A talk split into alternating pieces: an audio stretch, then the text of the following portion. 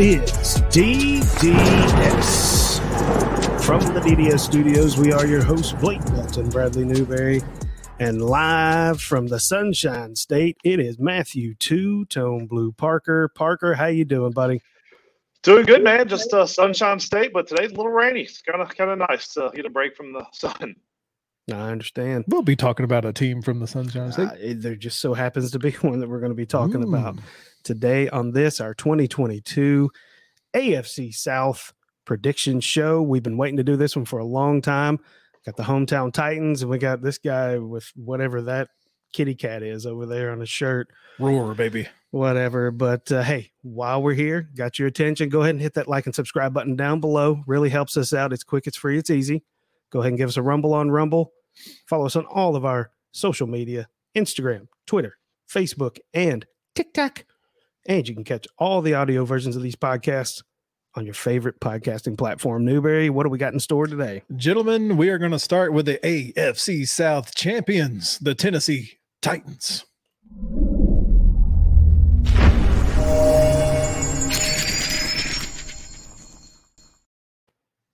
The Tennessee Titans earned a regular season record of 12 and 5 behind NFL Coach of the Year Mike Vrabel. A very, very memorable season to say the least.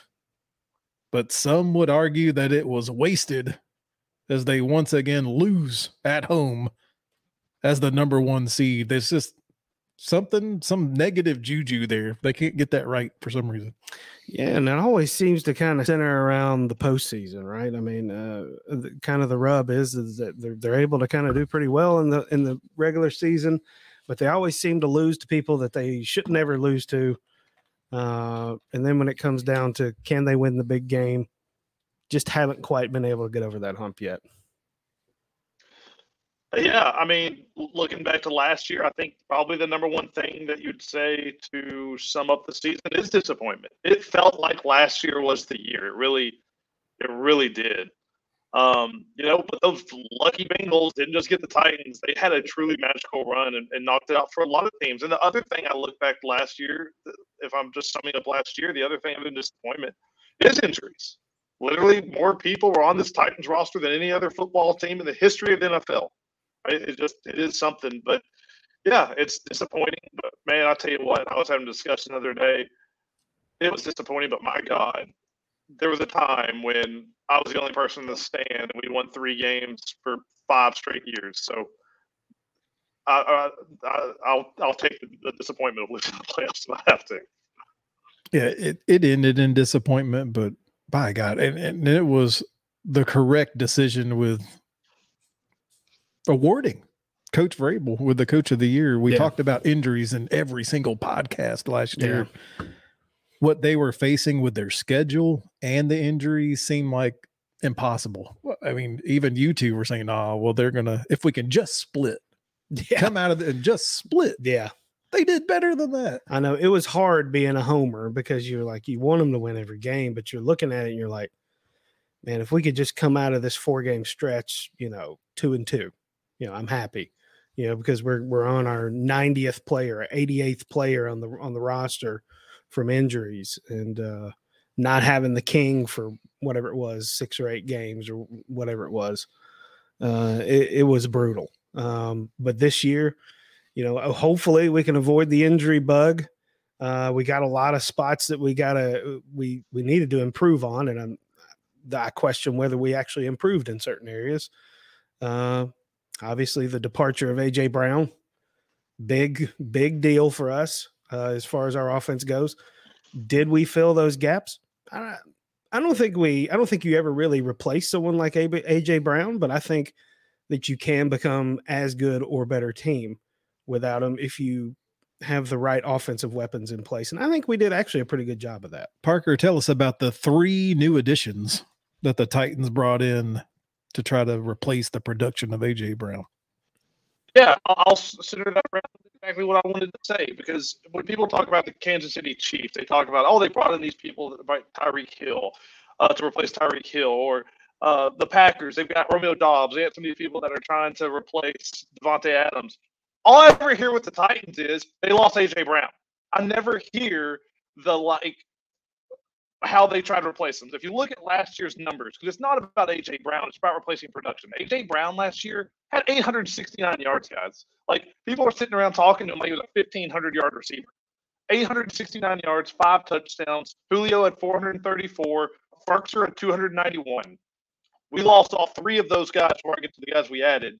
Those three guys, the top pass catchers, 1,594 yards and eight touchdowns. So you're trying to replace all those guys. They bring in Robert Woods, affectionately named Bobby Trees, who I've loved for years. Last year had 556 yards and four touchdowns before getting hurt. At that time, he was a top 10 receiver. If you look at his numbers in the past, in 2020, 936 yards. 2019, 1134. 2018, 1219. AJ never hit either one of those two numbers ever. And that was with Jared Goff as a quarterback. If you pencil him in for what he did with Jared Goff in 2020 to be ultra conservative and give him 100 less, yards, 836. That replaces AJ immediately I finally signed a tight end, Austin Hooper. I don't care what you think. He's a good tight end, and the Titans like to use tight ends. In 2020, with a healthy Baker and two other tight ends, he had 435 yards. The Titans don't have anybody else at tight end. I mean, they have a rookie, but you know, whatever. So I, am just telling you. Then, of course, they bring in Treylon Bur- uh, Burks. They bring in Kyle Phillips. If Treylon Burks and Kyle Phillips can combine for 300 yards between the two, it replaces the entire production. So I'm just saying you need to look at it as a whole and not just that we lost AJ Brown. Yeah, and I think because of that, if you have that many weapons that can add up to the sum of whatever nebulous number AJ Brown brought in, I think ultimately you're probably a more balanced team on offense if you have three targets or four targets that are viable that can put up yards then just having to rely on one person, which is essentially what we kind of had to do last year, is we were very heavily reliant on AJ. And honestly, you know, between you know the ten man injuries and and just blatantly dropping passes occasionally, uh, I, I think that everybody's kind of a little more butthurt than they should be about AJ Brown leaving. Yeah, the offense was 15th in scoring last year. Um, Ryan Tannehill obviously is the key. Um, 67% passing, 21 touchdowns, 14 picks. Uh, you got to believe that coaching staff they want that interception number to come down. Uh, just be more efficient, get the ball out quick. Um, Derrick Henry, of course, returns. You add Hassan Haskins. Mm-hmm tight end Austin Hooper. The fun thing that you've, if you've been listening to us kind of banter back and forth with Austin Hooper, not so much yards, but we have a little receptions. Parker says over 80. 180. over 180 receptions. so I took the under. And uh, let me re- let me read you his receptions here in the last one, two, three, four, five, six years. 19, 49, 71, 75, 46, 38. He's not reaching 180 receptions. Free money. He's, he's going to have the 71 75 type of year because the rookie years for tight ends don't do anything. So I throw those first numbers out. And in Cleveland, like I said, it was a three man rotation at tight end. There, was no tight end that was on the field. This he has got the job here he is going to be the Jonnu Smith in this offense. Like he has got that role. He is the number one guy. Especially, I mean, and the Titans traditionally love throwing to tight ends. Like last year when we just one on the team. I'm intrigued with quick passing game with Kyle Phillips. I am uh, very. I'm excited about it. The guy is shifty. He creates space like like uh, some of the you don't even want to mention the other names that in my opinion he looks like he creates space like i mean he just he's so quick he's so shifty runs great routes he's got good hands i mean he returns the ball on kickoffs and, and punts uh that those are all great things i mean i expect big things out of Kyle, Kyle phillips this year i'll just say that i think he actually might be a key of if this team is going to be uh, taking an, another step or not because we we know Robert Woods as long as he's healthy, he's gonna be fine. We expect Treylon to be fine. Who's next? Though? The depth is the concern, right? I don't want it to be Nick Westbrook Ikhine out there rolling up against the Jets being terrible. I know him and Kyle Phillips play different positions, but you get my, my point. I want him to be the, the third guy that's looked at as the most uh, catches there. I, I think he has uh, read. I think he's got a good chance to be something special there in training camp. I mean, that's all we've got to see from him so far. He looks phenomenal so far, uh, so far at this point, and that's all you can ask for, right? Yeah. Before we go to defense, let's talk about offensive line. Mm. Could be the elephant in the room. Um, this offensive line seems to run block just fine, even with the departure of Quessenberry. I think that they could they'll be able to open up a, enough holes as, as if Derrick Henry can't create his own hole. But the question is pass protection. And I know the starters didn't really, I don't think, played very much in the preseason. You also didn't see Ryan Tannehill one damn snap in the preseason. Mhm. Will the pass pro hold up? Good question. This is this is one of the bigger questions. I I, I don't know. I think the starting offensive line is going to be okay. Uh, Taylor Lewan, I, I left tackle, I'm totally fine with. I know people talk about how terrible he was last year, but you got to remember he was coming off that terrible injury. He gave up four sacks all year, and two of them were in week one when he was not right. But after those first four weeks, he was dominant. Uh, ben Jones is fine. Nate Davis is fine. Can NPF step in at right tackle? Because he looks like he's going to be the guy there. I'm not so worried about the starting unit as I am who's behind the starting unit because it's only a matter of time with the boys in the trenches. Somebody's going to go down, right? So when that happens, I don't know who's coming in or what, but starters, I have. I'm optimistically hopeful for the for the starters. It's what's directly behind those guys that has me terrified. Yeah, I think you summed it up pretty well there. I mean, I, look, uh, even the starters are probably going to have their moments where you're going to be like, "What in the hell was that?" Um, but I think for the most part, given the style of offense that that the Titans are going to run, they're going to be allowed to go be bullies. Um, they're going to ask them to pass protect some too, though, is the problem. And, and to Parker's point, if any of those guys goes down, gets rolled up on, uh, I'm not impressed by what I saw in the preseason by our backups. So um, I'm hoping as a unit, uh, the starting group can stay healthy for the most part, and maybe we can patch something together if one of them goes down. You know, pull a guard or something. I have no idea, but we're gonna, we're really gonna have to hope that we don't get bit by the injury bug on the offensive line, in my opinion, this year. I, I do think with the offensive line, uh, maybe some people got a little bit as much hate as Taney's been getting lately. I hope during the preseason, maybe he got should get a little bit more love because offensive line looked bad during the preseason, obviously, but it was second and third. I don't even know who some of these people were.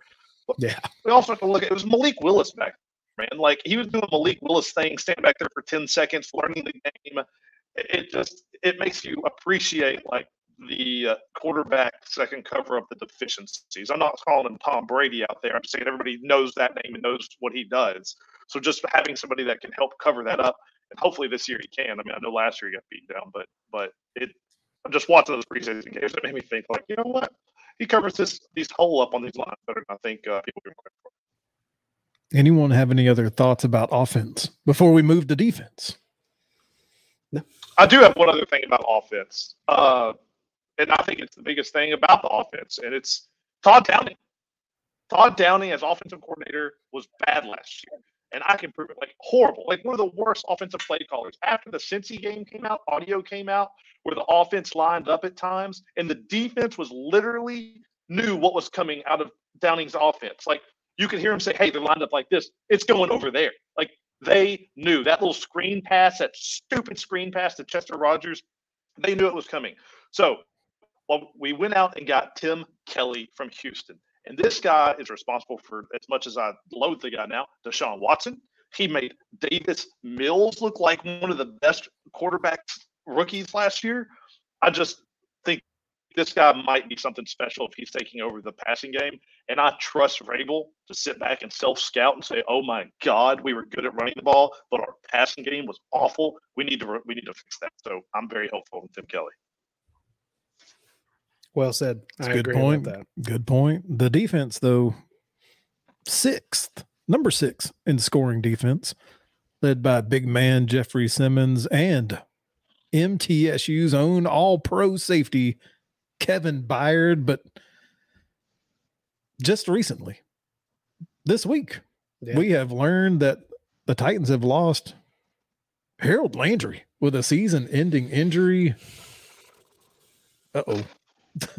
yeah, it's always last second. it's always tough when you lose your your leading uh your your sack leader from the, the year prior but um I, I think this this off this offense i think this defense uh can overcome it. I mean it's going to be definitely a big loss uh but uh as they say next man up right? So um obviously big jeff's going to have to step his game up. Denico Autry they're really going to have to push it and uh it'll be interesting to see what they scheme up to to fill that void. Bradley, not just MTS Jones, uh, Kevin Byard, but uh, Titans have the best safety duo in the league. I feel confident in saying that. Uh, but yes, losing Landry is massive. I have a whole I had a whole point about it I wanted to make. But still, again, Big Jeff going another year forward. He's going to be dominant. You got Autry. But the name that people are kind of forgetting about is Bud Dupree, man. Like this is the guy they went out and paid to be the sack guy. And if you remember last year, he was still hurt over those first like eight games. He was coming back. This should be the year where he makes his money. So hopefully, I was all excited about having all those guys. Hopefully Weaver can move in. Hopefully, but Dupree is the guy that needs to step up. He really needs to have that that contract type year that that we paid him for. Um, this this defense, I have faith in. Um, they're the top. You had top six scoring, and overall they're a top nine defense, which was awesome. And I think this year, even with Landry going down, they could get a little bit better. Yeah, Blake, my question about this defense, as I've always said, is your cornerbacks can't cover. And I know you two like to lump Byard in there, but I'm not talking about Byard. I'm talking about Roger McCreary, Kristian Fulton, Caleb Farley. These guys are a liability. The secondary gave up the eighth most passing yards in the NFL last year.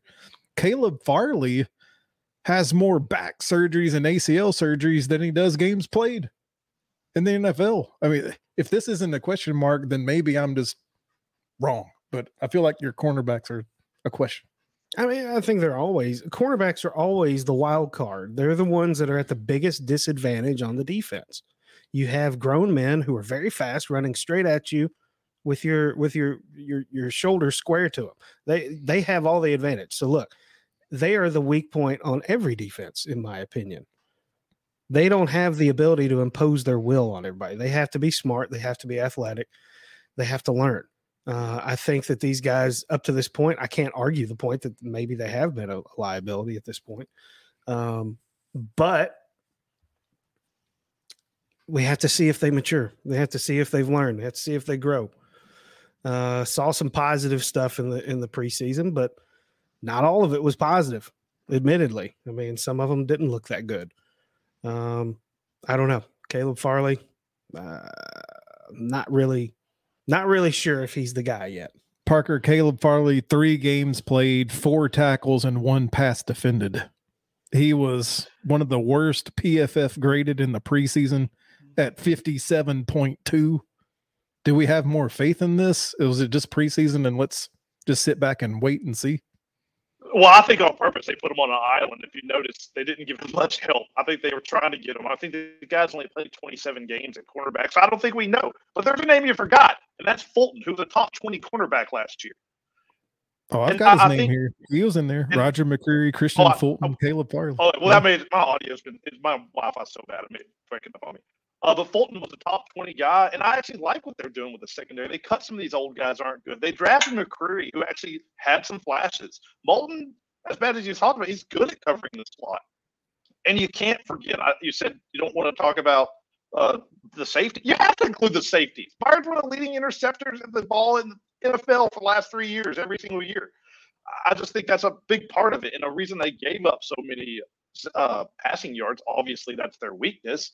That's what teams are doing. I mean, they're it's hard to run against Big Jeff and these linebackers, Long Cunningham. It's a pretty good run defense. So I appreciate that they went out and got a bunch of young guys because I'm looking at it going, okay, if these young guys actually work out that they've drafted and that they're trying to to work on, man, I, would rather do that than go sign a bunch of 30 or two year olds that are on the last ends of their contract and that, that are losing a step because if the, it works out, then all of a sudden you're like, man, we're set at corner for years because we're all on rookie deals and we're looking forward. So it is a question, but I don't know that it's a bad question. I don't know that it's a good question. We just don't know. Blake, tell us about the 35 year old that they got rid of oh, from the secondary. Oh, good Lord. Jack Rabbit. Oh, everybody got nervous every time Jack Rabbit got got targeted, uh, just because we knew it was, it was be, going right over his head. I mean, we were just hoping for a bad pass. Or Kevin Byard coming over the top to break it up. Yeah, I mean, dude, he was bad. Uh, there was no getting around it. I mean, I could not stand watching him play in a Titans uniform, and I'm, I'm just glad I don't have to anymore. Special teams, new punter in town, at least for a game. Kern's not going anywhere, right, Parker? No, why would he go? Thank God he's not going to that trash can city up north. I just, you know, pop up here. But yes, but Stonehouse looked good. I mean, I can't I can't blame the Titans for moving into overall into him. Like you, will save a couple of million dollars, which doesn't sound like a lot in NFL terms, but that's another player. That's another upgrade, another position. That's giving Derrick Henry a little bit more. It's just it's time. I mean, the Titans have had him for what 13 years before him, Craig Hentrich for 10 years. It's just time for the next guard. We we've talked about this over the last couple of years. His net punting average for uh, Kern has gone down every single year for five consecutive years. Yeah, and I mean the style that that Tennessee plays, they like to flip the field with their punter. They they play with a lot of confidence on offense and defense because of the things that Brett Kern is able to was able to do. Uh, you know, whether it be pinning them inside the 10 or just hitting a boomer from the other end of the field. And we know now that Stonehouse – he's got that ability. If he's standing on the other team's 10, he could he could put it on the other 10 probably. So uh, the question is, is is he as much of an artist as Brett Kern was with those short pooch punch? But uh, I'm sure he taught him a thing or two on his way out. It's another wait and see for me. I, I, saw a lot of good things in the preseason. I think the biggest advantage that the Tennessee Titans have in this AFC South division is you have the best coach in the division. It's a huge advantage, and that goes a long way in any division. Yeah. But uh, you guys ready to try to pick this, predict this? Yeah, for the defending champs. I think so. I think so. Yeah, it. I was going to say I touched on injuries earlier. I had one other stat. I, I was making sure I got everything uh, uh, I wanted to say. Those injuries.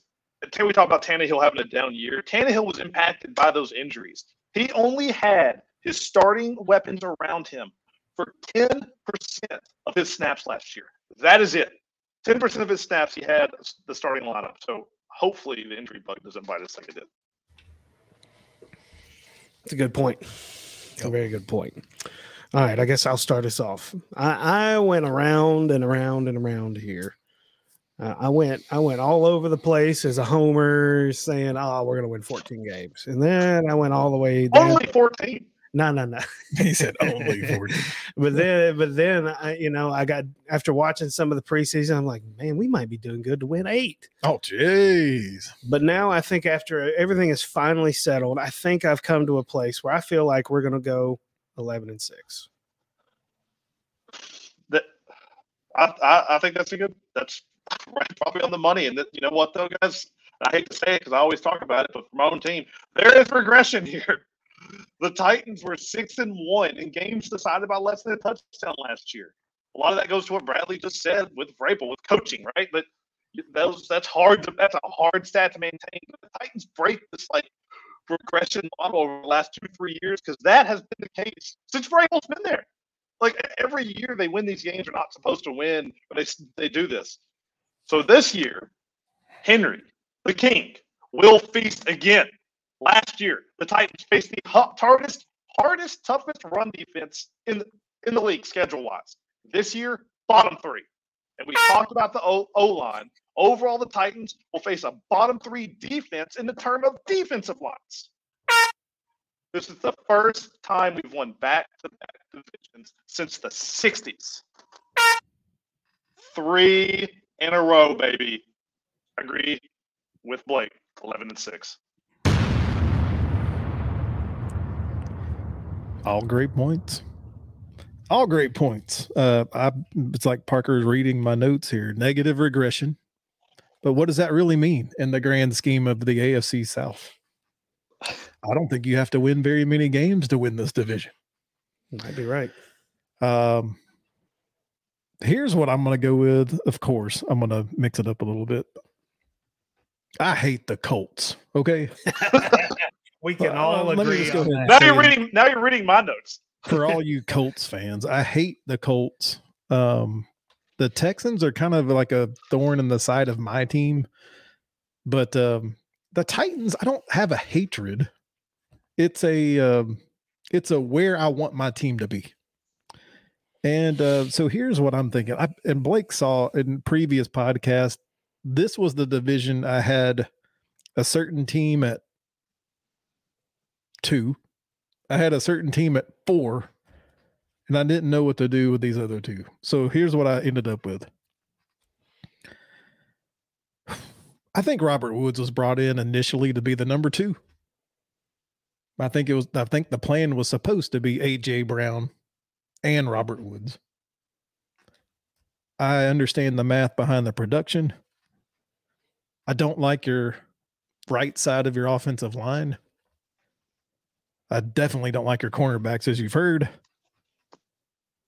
I think this is the year that gets Tannehill completely out. He may have been gone anyway with some salary cap stuff going on. Negative regression. The Tennessee Titans miss the playoffs and go eight and nine.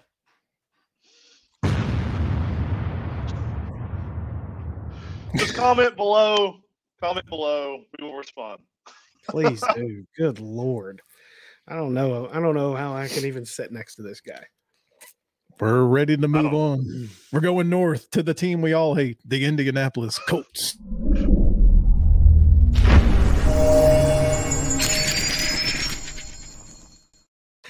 Time for the Uh. Colts. Last year they finished nine and eight, and there's a big reason why they didn't make the playoffs. Is because they went to Duval week 18 and got that ass whipped.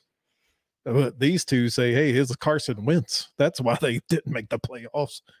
Frank Reich back. One Indianapolis writer called it the worst loss in Indianapolis Colts football history. That week 18. How do you sum up last year's performance, Parker, from the Colts? But I think they were favored by 16 in that game and lost by 16. Uh, I think of all the teams, our projections for the Colts last year were incredibly accurate. And look, I think I do an incredible job of being unbiased about any teams. But let me state, Indians garbage, and they have the most overrated GM and coach in the league. They don't win to start the season. Frank White Reich has never won a season opener. He didn't last year. He's five and nine during during September. People across the NFL love Chris Ballard. He's 41 and 40 in five years. In six years, Jon Robinson is 59 and 38. If the Colts go undefeated this year, Ballard won't have Robinson's six-year record. I think this team last year, th- they performed exactly what they should have. I think it's what that. Looking back at last year, they did what they should have. They had Carson Wentz, who's going to pull some out of his butt, and who's also going to just fall on his butt. So they did what they were supposed to do. Yeah. I mean, trash quarterback. They didn't deserve to make the playoffs. My opinion. Mm, And you'll have to. Uh, I don't know what order we're going in here, but check out our NFC South opinion of uh, Carson Wentz's. Well, he's in the. NFC East. I mean, We've already NFC. East. Check NFC East. Sorry, I've, I've got NFC South on my mind here. NFC East. Yeah, go check out our NFC. I'll tag it right here. Yeah, we've already talked about Go ahead and the check that out. Washington Commanders and the juggernaut that they're going to run into week one. Yeah, yeah. You, you go ahead and check that out. Duval's coming for you. The, the nightmare is coming to you. The nightmare. He doesn't like That's to see good one. Jacksonville get off the bus. Oh my god. Yeah, the so Colts. Wen- Wentz is out. Yeah. And what do they do, Parker? They bring in some old bag of bones from Atlanta. They bring in Matt Ryan. They also bring in even older Nick Foles. I mean, what is this? They brought in the they went to the retirement home and got him. I, I will say Matt Ryan is significantly better than Carson Wentz and Philip Rivers during that that part of his year. But dude, th- they just keep bringing turning in these old guys. Matt Ryan is old. Y'all, he Yeah. is my age, and I couldn't get out of bed this morning.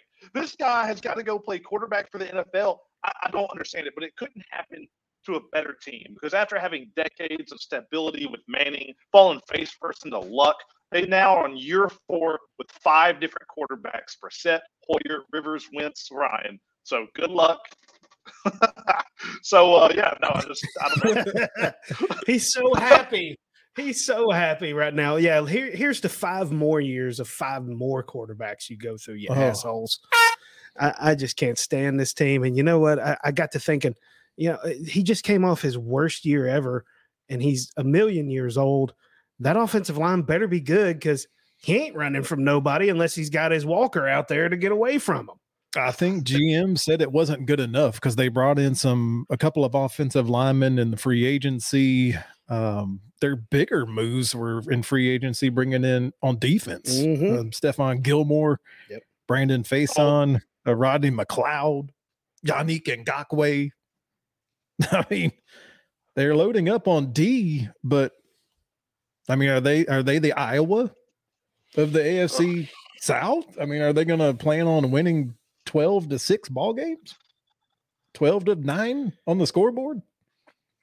uh, I, I don't get it, man. You know, they they got Jonathan Taylor, the most overrated running back ever, but uh, um, we'll see. I'm I'm not really convinced this team is worth a flying shit.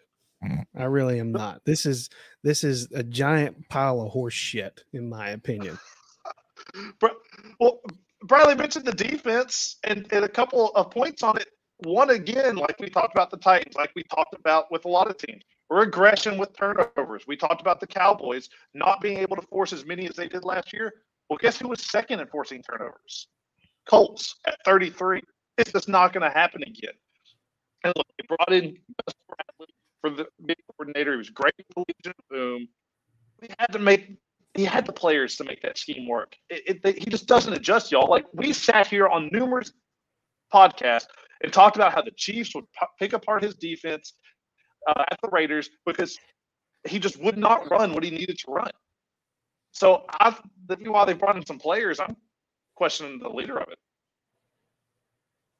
Fair point. It definitely is. Last year they finished ninth in both uh, scoring offense and scoring defense. Parker and I are going to say the same thing negative regression. It's going to happen. I don't think that either one of those offense or defense finished ninth.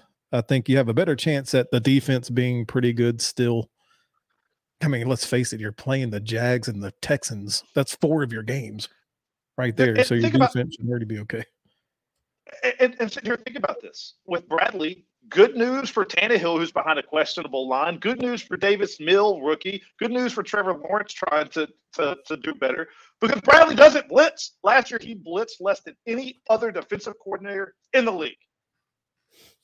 Well, that's what me and Bradley are. I'm I was literally just showing that to Bradley, like, where are all the sacks? I mean, they're big guys, DeForest Buckner, and they brought in a uh, questionable character guy in Yannick Ngakoue. I know all about it from the Jags. Yeah, man. I, I this team's trash. Screw this team. I don't understand what all the Colts love is about. I'll give you one more How- fun fact before you want to give us any predictions. Their last AFC title was all the way back in 2014. Since then, every single team in the AFC South has won a division, even mine, the Jacksonville Jaguars. The Texans have multiple, the Titans have won a division. Your last playoff win was 2015. Peyton Manning is not walking through those damn doors to keep going and finding people in wheelchairs like Matt Ryan.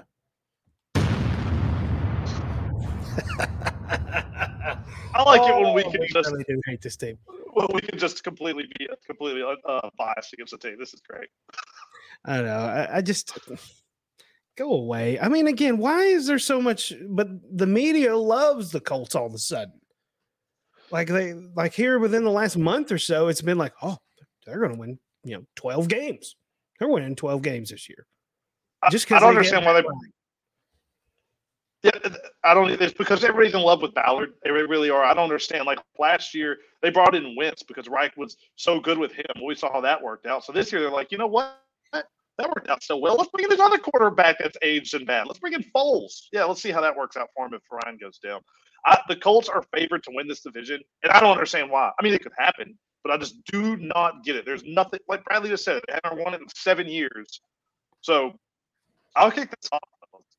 I just have more questions than answers about the Colts on both sides of the ball. Like I don't know who the receiver is. Michael Pittman could be dominant, but after that, who is it? Parris Campbell, who we've seen play like three snaps. Maybe Ty back in there. Jonathan Taylor out of the backfield and Mo Alie-Cox, the tight end. Yeah. I'm just telling you, Taylor led the league inside uh, with rushes inside uh, the 20 with all these type of things. Again, you said a regression. That he is not going to be the guy that he was last year. Ballard is one game over 500 for his career as the Colts. I don't see why that historical change should should should change. Not an eight. it's like Parker and I are copying off each other here. Uh, they might as well change Lucas Oil's uh, emblem out there into the Lucas Oil retirement home for quarterbacks. Again, nine and eight. Go away.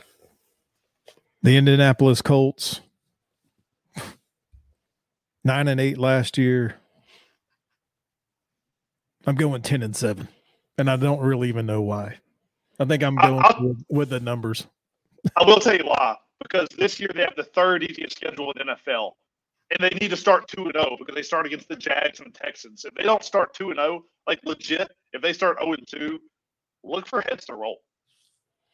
Uh, I question whether they, they should definitely start two and zero. I, I mean, I don't know that second game though. They're going to a place that they haven't won since I was in diapers. Apparently, I don't think they're going to win it. They can't win in Jacksonville. I don't think and they're going to win it, and it doesn't matter what quarterback because they've had plenty in during that. And Frank time, and Frank Reich has never won his opening game.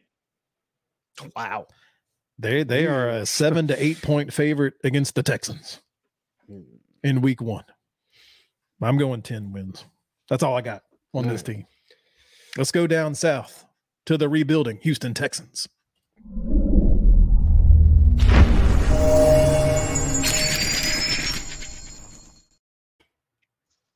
They finished with a record of four and thirteen. All the coaching staff is gone. They put in Lovie Smith now, the could be sitting duck.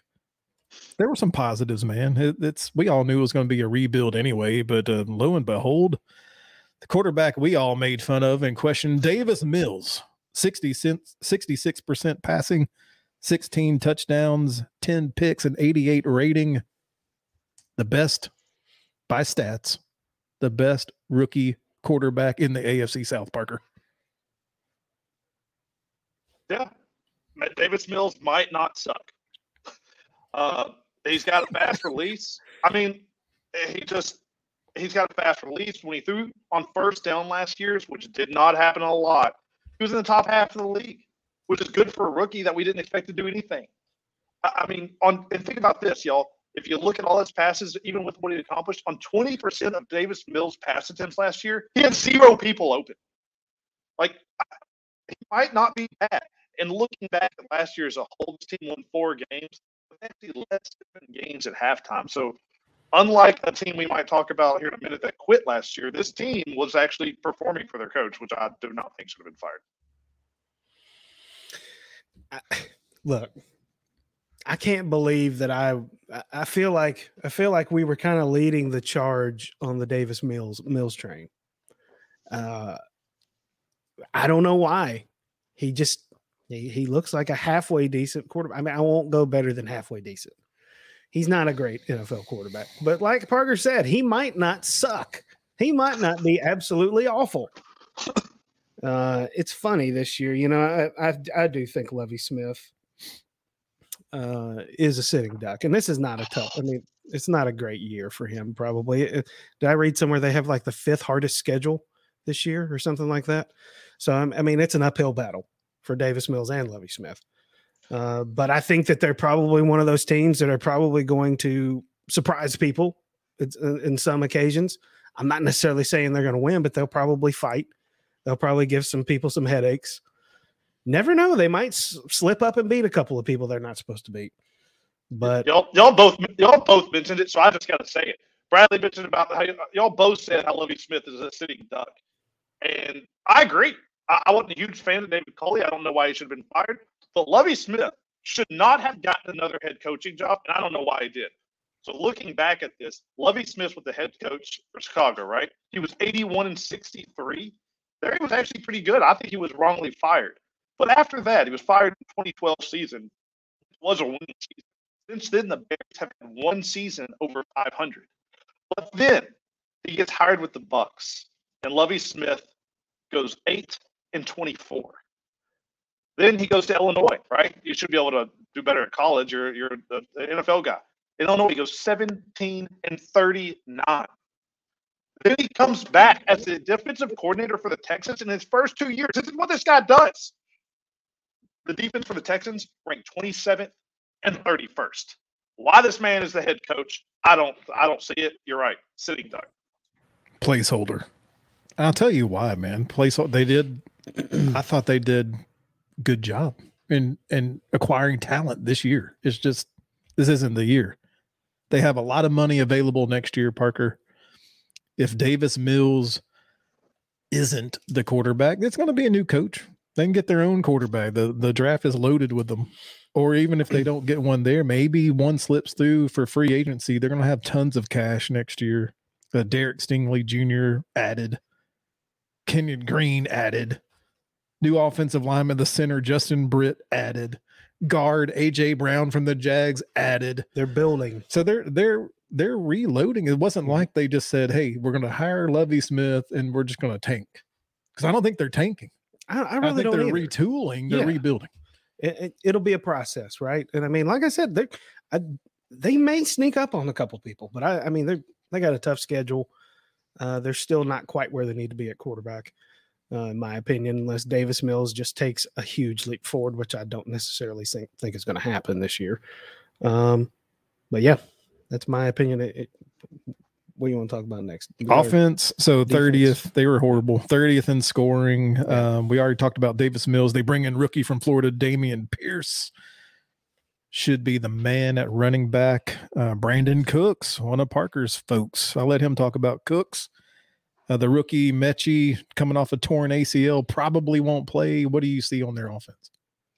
Yeah, sadly, Betsy's going to probably be out for the year. Um, and then maybe he'll be back next year. He's got some stuff he's struggling with. Cooks, what the most under appreciated receiver in the league. He's at a thousand yards receiving for six straight years. I mean, the only other person I think off the top of my head that's done that's Mike Evans. You know, uh, who else is doing that? It just super underappreciated. But you talked about them retooling and rebuilding and they finally are. They're finally able to do that this year. They weren't able to do it last year. They're sitting in limbo with with the Predator guy over on the sidelines. So this is the first year they're actually able to do that. And there's another big time guy they brought in.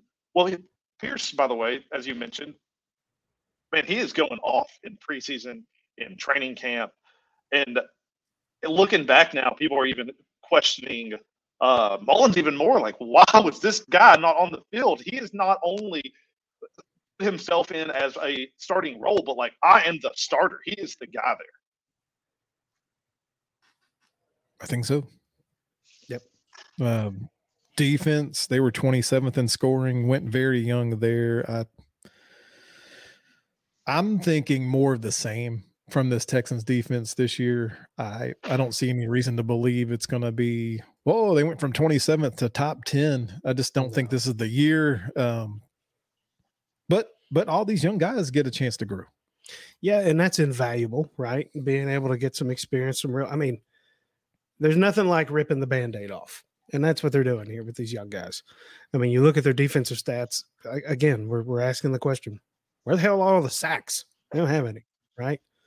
So uh, it's always good to be able to get these young kids some opportunities to get in there and make an impact early.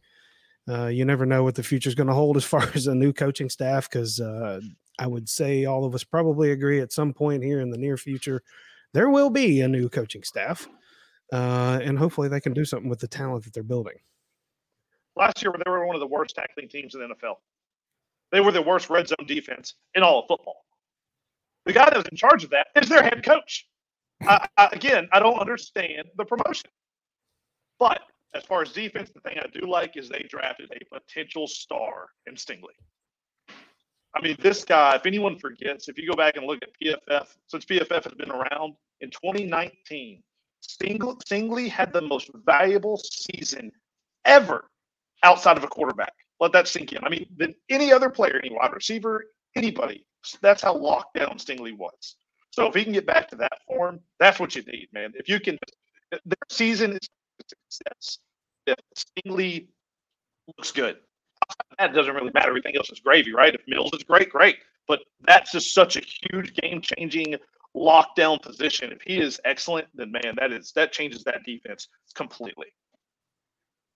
I just let let them play. Just yeah. have a little patience down there in Houston. Unfortunately, I think you're on the come up.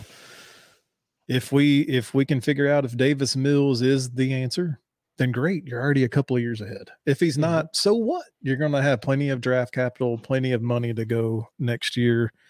Um, I believe you have an uptick. I'm going five and 12, but I think the feeling of this season will be better than what the actual record is five and 12. Totally agree. I think that it's a little better. It's going to feel better than it's actually going to look on your record sheet. Um, I'm actually going to go out on a little bit of a limb here and say that you are going to sneak up on a couple people. So I'm going six and eleven. I just lost my spot, but I know that I had them going six and eleven as well. Last year they were underdogs in every, on by average by six and a half points per game. So maybe that gets a little bit better this year. Uh, again, I said they were leading at halftime in seven of those games, so I expect them to be better. So I don't see why they should win more games. Six and eleven with potential to go seven and ten.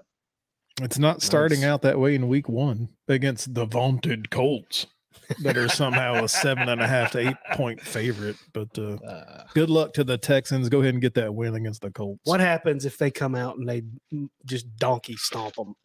They donkey stomped the Colts in week one. I mean, this has nothing to do with I'm this podcast, be, but I'm taking be, the Colt. I'm taking the Texans plus the points, and I, I don't even mind if you beat the Colts. I will be a Colts. I mean, excuse me, a Texans fan for exactly five minutes if that oh. happens. Anyways, uh, I, I think it might happen. Like, why why would Frank Reich win his first game now? Well, what's the difference? Yep. Nothing would make me happier. All right. Transition, last but not least, what? to a team that has earned the number one draft pick in back to back years. We're going to Florida, Jacksonville Jaguar.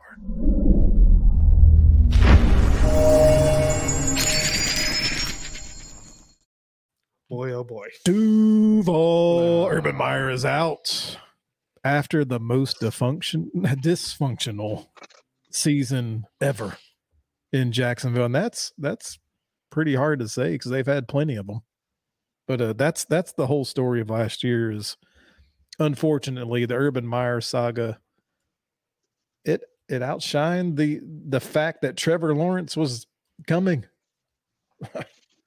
yeah, it, it's really a shame that you have someone touted as a generational talent like Trevor Lawrence come in and have to take part in some kind of weird experiment with a college coach who's just known for being a terrible person.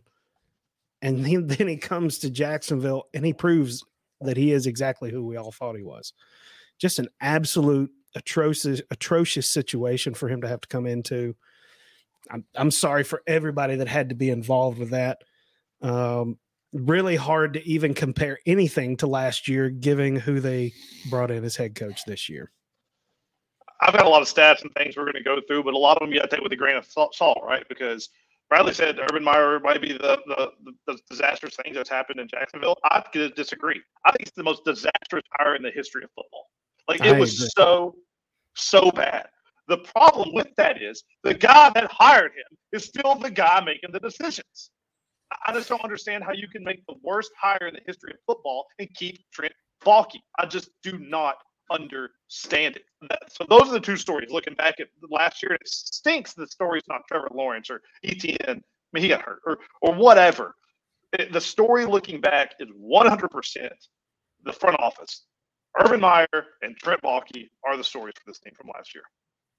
Yeah, I mean, I'm curious, Bradley, because you're more on the pulse of Duval Media than we are. What what is what's going on with that? Did they did they have any explanation as to why are we still sticking with the guy that brought freaking Urban Meyer in here? So the question starts at the top. It starts with the owner, Shad Khan.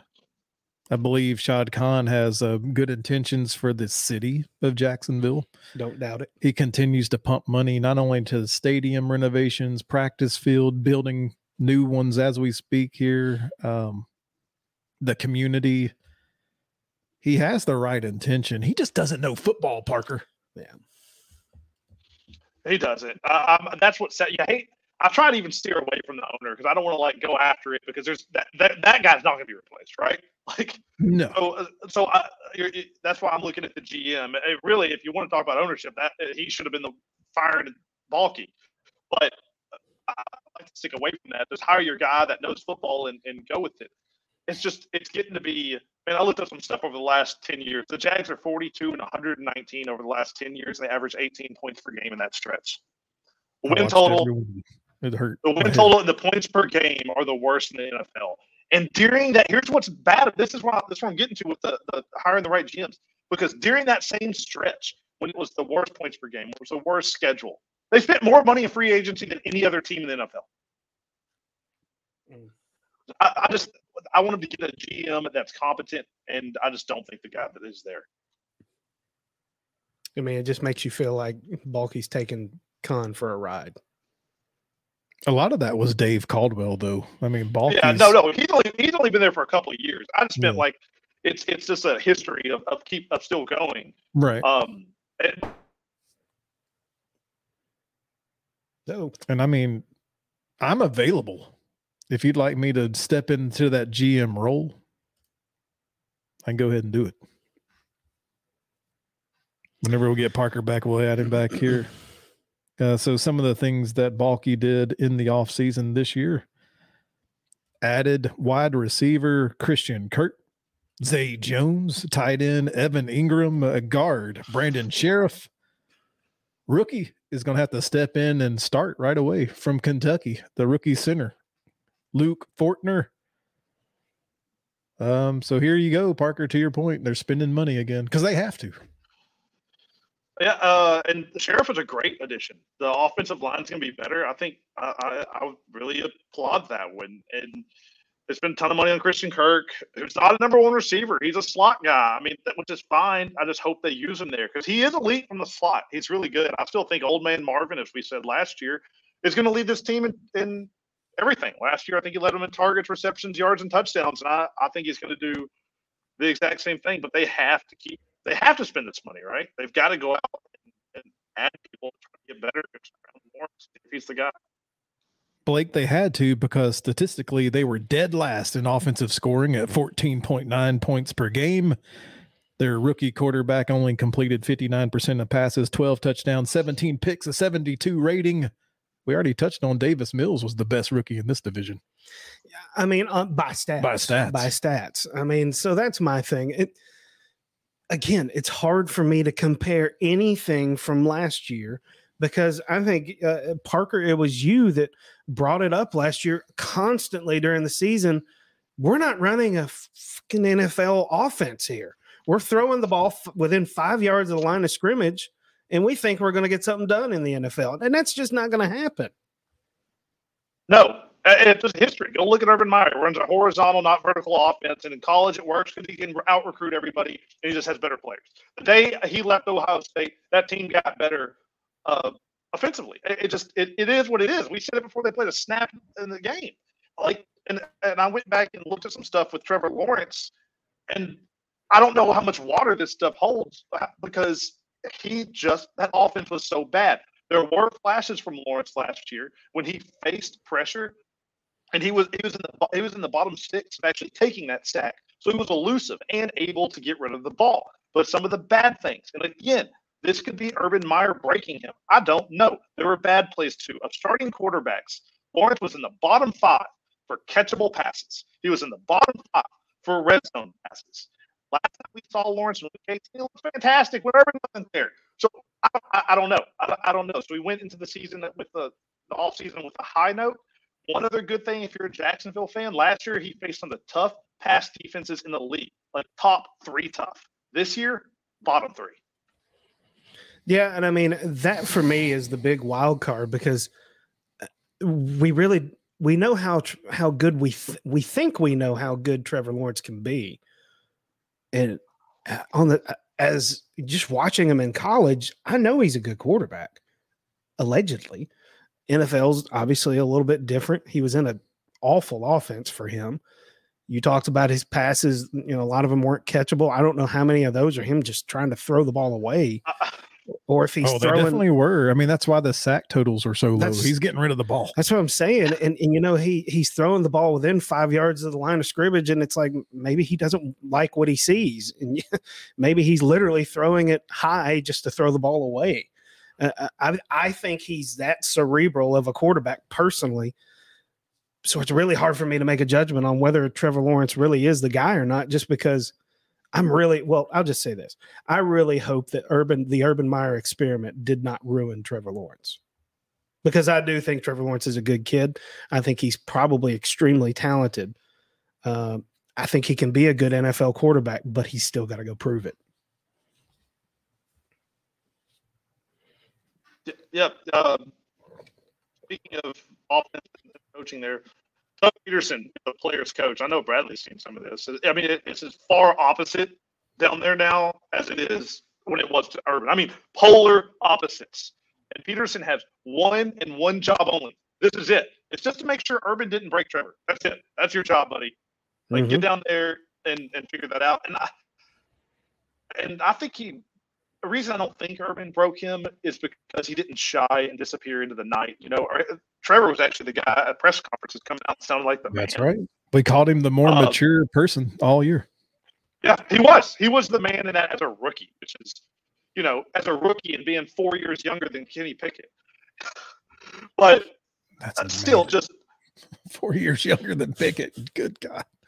Last, I just don't so I don't know. I don't know. This is one of the harder win totals for me to go, but offensively, uh, we I just do not. I just don't know what to expect. Something interesting coming out of Duval on offense to look for, if you wanted to look for, and even for fantasy purposes, is the running back room. You've got both uh, James Robinson that led the way. He's coming off an Achilles. You've got Travis Etienne, the rookie last year, who didn't play one NFL snap. He is back this year. Um, I really hope that uh, they can get that part of the game moving a little bit, take some pressure off of Trevor. Yeah, I don't need him throwing 800 times this season. You mean run an NFL offense? Oh, hmm. how about Shocking. that? So, and Parker said, I mean, he, he's just surrounded with NFL people this year. He's got Doug Pederson at the top. His mentor, he's like Parker said, that's his job to mentor Trevor. He's got Press Taylor. Say what you want about the Taylor family. Go check out the AFC North if you want to hear about Zac. He's got Jim Bob Cooter. He's got JB Mike McCoy surrounding him. So they've put him around NFL people. I think he's set up for better success. We'll see what the schedule has. Uh, defense, I mean, 28th in points allowed. Their new ads are rookie Travon Walker, rookie Devin Lloyd, rookie. Chad Muma, cornerback from the champs, the Rams. Darious Williams comes in. The the tackling machine from the Falcons, whatever that means, and uh, Foye Oluokun comes in because they lost their two top tacklers and Myles Jack, uh, Myles Jack and uh, Damien Williams. But this group literally if they're going to do anything anytime soon, they have to get turn the ball over, man. This this turnover percentage thing turnover differential, I should say, it needs to be close to just zero. It, Yeah. it doesn't need to be, oh, the turnover differential is negative 20. How are you going to win games with that? You can't. Nope. We keep Yeah. talking about regression. There's positive regression also. Before I get that, let me tell you why that was so bad because it's fun. All of those reasons why they should improve, but so does this defense because they could not be much worse, as you touched on. They face, and this is these numbers I'm about to get you give you is is with teams they faced were below average last year on offense. And here's what they did: last in the league getting off the field and three and outs, next to last in allowing passes complete. One of the worst teams in the league generating sacks. And as to Bradley's point, they forced nine turnovers last year. It's the last in the league. The next worst was the Jets. They had five more. You can add up the turnovers forced by the Jags over the last two years, and it was nine less than what it was less than what nine teams had last year. So there has to be positive regression coming, right? Like there has to be back to that mean, as Bradley said, the zero. Uh, it's just kind of what what it usually does. So they also got Tyson Campbell, who, who's looking to be like a lockdown guy at uh, corner there during camp. So who knows? Yeah, and Parker, you've been saying this this entire off season, off season, preseason. This team has the makes the best case from go for going worst to first. Now, no one's saying that they're going to straight up win the AFC South, I'm not either. but it, it but they they could have s- the biggest swing this year uh, out of any team out there, in my opinion. Happens every year. Every year there's a team that finishes worse in the division and then comes in first. Baltimore is probably the leading candidate for it, but I was taking them out of that because of just how bad Yeah, they were even count. Um, right? But as far as like normal situations, sort of, if you can call it that, uh, this is the best. This is the best. Not just do they add people, but not to step on Bradley's toes, we're about to, to say this. Their biggest addition is MTSU's own Mike Caldwell as defensive coordinator. Like this guy with the Tampa Bay over the last three years, I know they have great players, but still, they were elite. And what can we expect from him? The opposite, as we talked about earlier, about how you how a certain coordinator is never going to blitz. This guy is going to blitz, and he is going to blitz constantly. So if you don't have a good offensive line looking at you, to, you better be prepared for it. One person that knows he's going down in week one is Carson Wentz, Blake. Hey. he's going down hard. Somebody please tee off on that guy. I promise he'll just he'll throw the ball over his head backwards to try to get away from you. And see, they they switched up pretty hard to the three four defense. Um, they're gonna have Josh What- what- Allen standing. Oh, go ahead. I'm saying which is the only thing that kind of makes sense to what the, something that is very confusing there is what they're doing at linebacker because they're bringing in they're paying linebackers and drafting four of them and I'd say four but not really but you know they've got a lot of them there so hopefully they can spread them around a little bit in the three four. Yeah, I mean, I joked about it all the time. They got like seven linebackers. It's But, incredible. It really uh, is. Josh Allen's going to be standing up. Travon Walker, the number one pick, the rookie's going to be standing up on the other side. Josh Allen led the team with only seven and a half sacks. That number's got to be higher. I know all eyes will be on the rookie, but hopefully the rookie makes things easier for Josh Allen. I mean, Josh Allen was literally double teamed, and then if he got through that, he was getting chipped by the running back. Yeah. I mean, it was impossible. Teeing off on him. Jeez. So hopefully that opens up a little bit. Parker mentioned Tyson Campbell. Um, he improved steadily over the year, even with the Urban Meyer fiasco. One name I wanted to throw out to both of you because you don't follow the team as much is safety. He was a rookie last year, but didn't get to play because Urban Meyer's an idiot. Safety Andre Cisco. I want you to remember that name. He's he is the closest thing. If you think Kevin Byard, I mean, not like an all pro level, not yet. But if you think that, that's what he can do. He can. Mhm. He's the ball hawk. He can be 20 yards off the line of scrimmage, and then all of a sudden, here he comes. He's going to come up to the line of scrimmage and maybe get a sack. He didn't play because Urban can't be expected to know all the names of his players on the team. No, He- he like go ask Berkeley, Ber- Bertie Parley, whatever my coach's name is. That's Blaney. Idiot. All right. Oh I my don't got God. anything else. with I'm. I'm ready. I, I'll, I'll kick this off. And I have a very uh, astute point here, very very analytical point of why they're going to be better. I think they're better simply because the players are going to try. Like if you hate your boss and he's kicking your coworkers and going out clubbing when you're prepping for the next day, you probably aren't going to try. I think the Jags get a couple of wins just because they have a likable guy in the room. I don't care if he's good or not. Seven and ten in preseason for the Jags. I swear, I swear. Look at this. I swear he's been copying my notes, or I'm copying his. One of the two. Uh, I've got them going seven and ten. I, I think that they they have a variance of wins that's probably exceeds that. Um, but I think that they're going to be much improved. I think that this be this might be this could be the year where they break the cycle and don't have the number one pick. No, I, I really do think they're going to be much improved this year. They're not going to be a complete laughing stock like they've been uh, for once. Uh, but still, Duval is the Titans' second home. Seven and ten. All right. So my prediction comes down to this. A game that will be flexed on week week 18. The Tennessee Titans visiting the Jacksonville Jaguars. Parker says that game won't matter to Tennessee, but I argue it will. Because the winner of this game will lock up and earn the number seven seed in the playoffs. The Titans will need it. The Jags will need it. But you know what happens when you come to Duval week 18? The Jacksonville Jaguars win that game and go to the postseason. They're going nine and eight. Uh, that's only with Indy is in Duval. Titans have a home away from home, as we all know. Yeah, no, we all the players have have second homes there. Changes. I'm going Indy. Whenever the Yulee Dozer comes into town, I don't think you got to worry about it. It'll be uh, Indy 10 wins, Jacksonville 9 wins, Tennessee 8. Little little parody here on the Ten- panel. 10 9 8. Little par- little parody. This is good. This is this is good stuff. We'll keep an eye on it as the season goes along, guys. Thanks for joining us tonight on this our AFC South prediction show.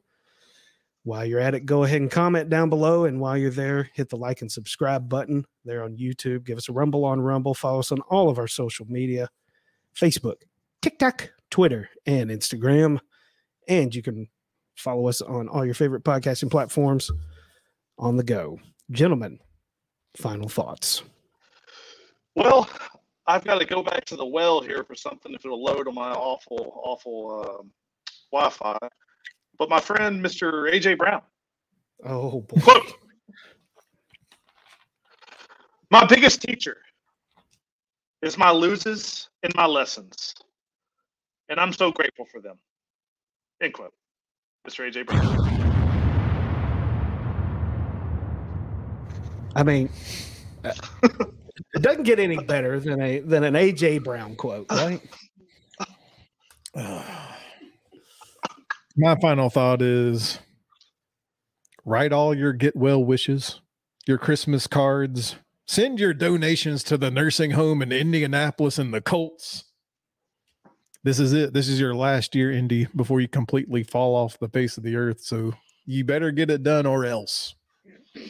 Five more years of terrible Indy quarterbacks coming. That's what I'm hoping for. But as always, and don't you forget it, it is two tone blue all the way. You guys be well.